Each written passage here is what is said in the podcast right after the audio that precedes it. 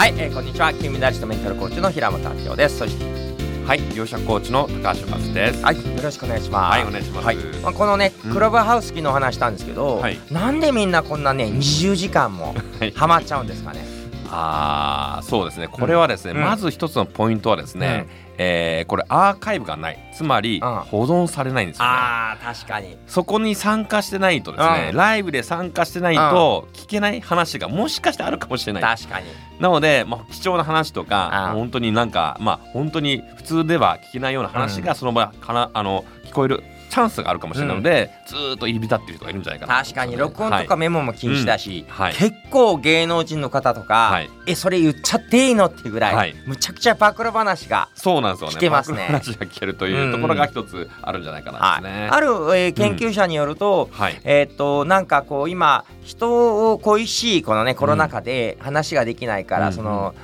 孤立感孤独感とか寂しい気持ちから、こうやって音声で つながっていた、まあ、そうは言ってもね Zoom とかオンラインになっちゃうと見えちゃうから、お化粧したり服着たりはちょっと大変だけど、だらっとしたそのままの自分でも人とつながり続けてられるからっていう人もいましたね。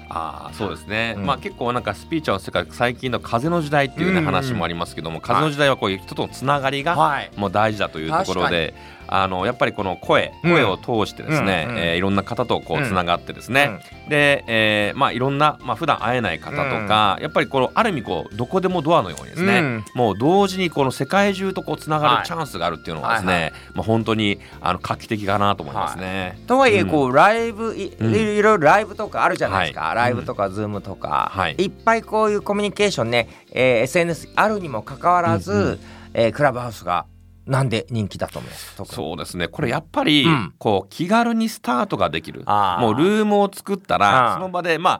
たとえお客さんが1人2人いなくてもですね、誰か話し相手がいれば、まあ、それで済むことなので、ちょっと事前に告知したり準備をしたり、ズームとかリンクを貼ったり、事前に皆さんに案内をしたりとかですね、まあ、そういう事務的な手続きがもういらないというかですね、もういつでもちょっと隙間時間ができたから、じゃあ空いてる時間にちょっとクラブハウスしようかなみたいな、でなんかテーマでそのトリピックでテーマで立ち上げたら、まあ、それに共鳴共感できる人たちがこう集まって自然とコミュニティができますので、まあ、そういうところは一つ